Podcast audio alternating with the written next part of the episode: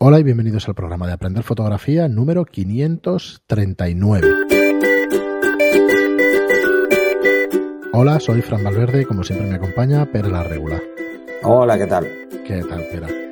Hoy estamos Pues aquí un lunes más con un programa de Aprender Fotografía después del fin de semana y de que esperamos que hayáis pasado por aprenderfotografía.online pues a ver el nuevo curso de teoría del color miércoles tratábamos con una fotógrafa con Brooke y este lunes tenemos a Mitchell es un fotógrafo ruso que luego os diré el nombre porque me cuesta me cuesta repetirlo algo así como el Kalashnikov o algo así Mm, Kanaschevik Kanaschevik eh, Mitchell Ka- Cha- Kanaschevik más o menos y bueno el que realmente hace un uso del color bastante espectacular este fotógrafo de hoy es un fotógrafo de viajes ve cómo se ríe pera de mi pronunciación rusa vamos, a, pero- vamos, a, ah, vamos a dejarlo que lo La mía es peor.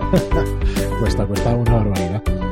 Y, y como os digo, pues este curso de color realmente os va a dar bastante explicación de, de cómo trabajan este tipo de fotógrafos, bueno, y cualquier otro que haya tenido un mínimo éxito, excepto los de blanco y, y negro, claro.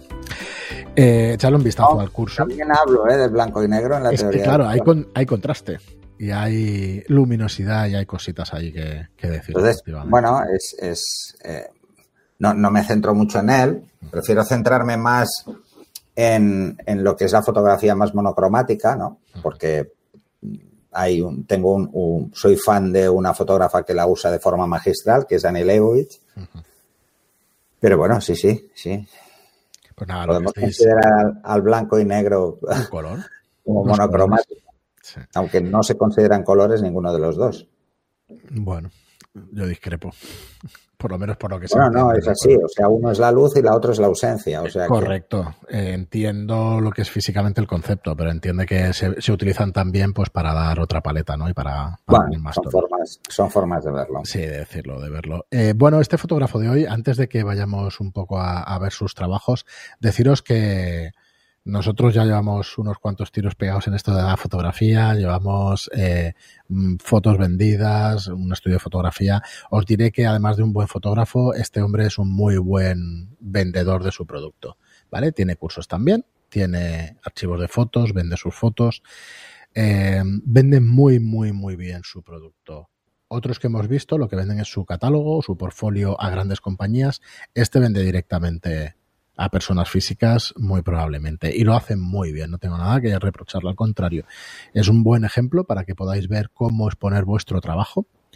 Y de hecho está, está hecho con, con la web Squarespace, ¿vale? Esto te lo digo eh, a ti, Rey, que sé que trabajas con esa, con esa plantilla y si puedes cogerle un poco estilo y eso, la verdad es que está muy bien, está muy chula esta web que tiene. Bueno, eh, el trabajo de Mitchell. Mitchell, el fotógrafo, hace fotohistorias, como os decía, eh, en, sus fotos lo llama fotohistorias alrededor del mundo, de alrededor del mundo. Ya está dando pues un, unas intenciones, ¿no? Ya nos está diciendo qué es exactamente lo que, lo que vamos a ver con sus trabajos. ¿qué, ¿Qué diríamos de él? Pero técnicamente es espectacular también. Es muy bueno, la verdad es que es muy bueno. Eh, aparte de la utilización del color, que es, es brillante, Ujú. eh, perdonad que me ponga muy pesado con este tema, pero es así. Eh, aparte de eso, eh, sabe muy bien cuándo usar la luz y cómo usarla y eso mm, las composiciones ganan muchísima fuerza con cómo las está cómo utiliza la luz y francamente a mí me parece quizá mm, como fotógrafo documentalista o de viaje, el por él se vende más como fotógrafo de viajes. Sí. Eh, me parece muy bueno, sinceramente. O sea, cuenta historias, sus fotos cuentan historias, todas. Sí. O sea, todas tienen historia. Eh, es muy WordPress, eh, sinceramente. O sea, este tío, no sé si se presenta, pero, pero podría hacerlo. Mm, Podría hacerlo. No hemos investigado de su biografía, igual hasta tiene premios. que es muy espectacular. Eh, y la verdad es que es bueno, es bueno. ¿Mm? Hay que, no solo hay que estar ahí, sino que hay que saber buscar estas fotos que no, no es nada fácil. ¿eh? Yo he estado en países donde otros han sacado unas fotos espectaculares y a mí es que no me salen. Bueno, O sea, hay, hay que tener mm, ese, esa percepción de, de la fotografía y esto, para esto hay que ser reportero gráfico, hay que ser documentalista o hay, tienes, tienes que tenerlo muy claro el, todo lo que quieres hacer. Yo, yo trabajo otras áreas. Y la verdad es que a mí siempre me fascinan estos fotógrafos. Por eso soy muy fan de, de Magnum, ¿no? Porque todos los fotógrafos que veo ahí hacen cosas que yo, ostras, me quedan muy lejos. Muy lejos por, porque es que no me las, no sé si me las podría plantear seriamente, ¿no? Y la verdad es que la mayoría de estos fotógrafos el, son muy esclavos de su trabajo. Viven para esto. ¿eh? Por ejemplo, yo conocí hace muchos años, bueno, era un amigo y además éramos compañeros de trabajo, eh, un fotógrafo de National, que él decía, bueno, yo me dedico a, al mundo de la empresa y a la tecnología para pagarme mis viajes. O sea, estaba trabajando de una cosa que lo único que hacía era darle dinero, no le apasionaba en absoluto, solo para poder viajar y hacer fotos. Y luego, cuando volvía de los viajes, nos quedábamos todos flipados, ¿no? Flipados.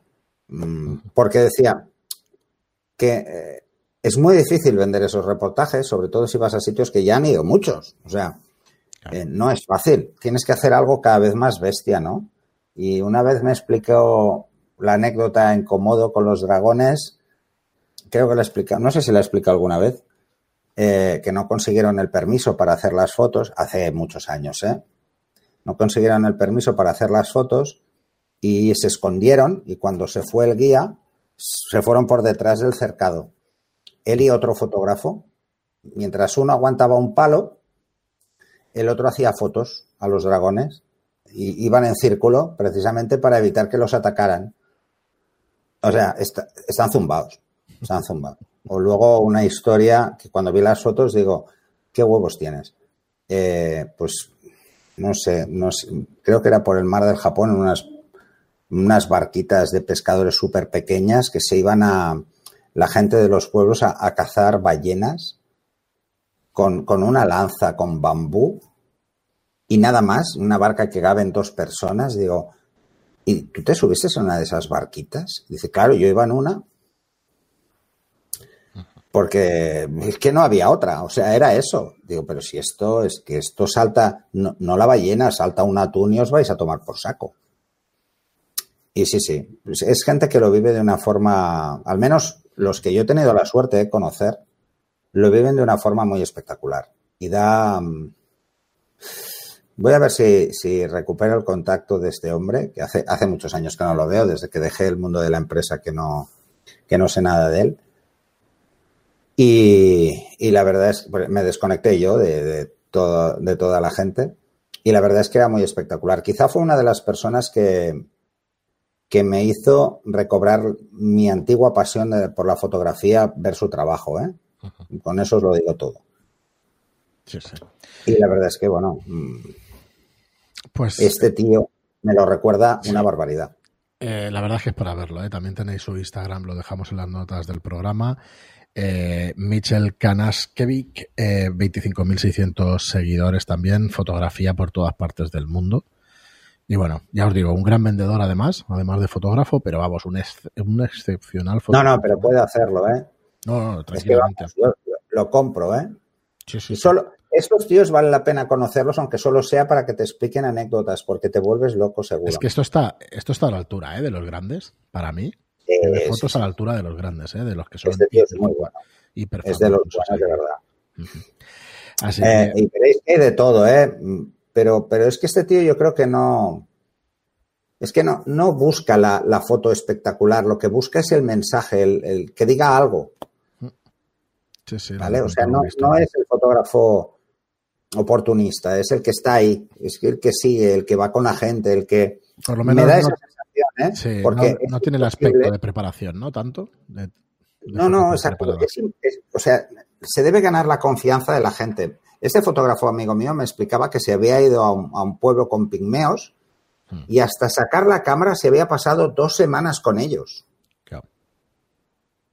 Para ganar su confianza, para que lo ignoraran, para que no estuvieran pendiente de él. Y digo, pero ¿en serio? Y dice, sí, sí, claro, es que si no es imposible, esta gente no ve occidentales nunca. Entonces, o, o, te haces casi de la tribu o van a pasar de ti, o sea, te van a echar, te van a echar, pero te van a echar a hostias. Si no te dan una y te matan. Entonces, eh, las sensaciones que me transmiten las fotografías que, veo de este tío cuando se mete mm, en un pueblo es como muy familiar. Es como, como que tiene muy buen rollo. Hay que ser de una pasta especial, ¿eh? Hay que. Esta foto es excepcional. Si no, creo que es imposible hacer estas fotos. Esta foto es excepcional. Mira, no sé si la puedes ver. Todo. no, no, no. Pantalla Todas las fotos. Además, aquí la utilización del color es magistral, ¿eh? Sí. Aunque no lo parezca. Bueno, podéis ver estos programas a través de YouTube, que estamos compartiendo pantalla y ver las imágenes a las que nos referimos, pues, pues bien, pero si no, mirado, miraros su web, que no hace falta, no hace falta que escuchéis el programa solo con verla y eso, y es un placer, ¿eh? Yo me tiraría aquí unas cuantas horas viendo una detrás de otra. Sí, sí, sí. Muy bien, pero pues nada, hasta aquí el programa de hoy. Realmente hemos encontrado un filón de fotógrafos eh, muy espectacular que estamos deseando compartir con vosotros. Así que nada, ya nos diréis si, si queréis alguna sugerencia de programa o alguna otra cosa. Ya volveremos a los programas normales de teoría y eso, pero no sé, también que culturizarte visualmente para que, para que vayas cogiendo inspiración de otros fotógrafos nos parece básico para aprender fotografía. Echar un vistazo al curso de teoría del color y nada más, muchísimas gracias a todos por escucharnos, por vernos como siempre y nos vemos en el próximo programa. Gracias por las reseñas de 5 estrellas en iTunes y por los me gusta y comentarios en iVoox. Gracias y hasta el próximo programa. Hasta el siguiente.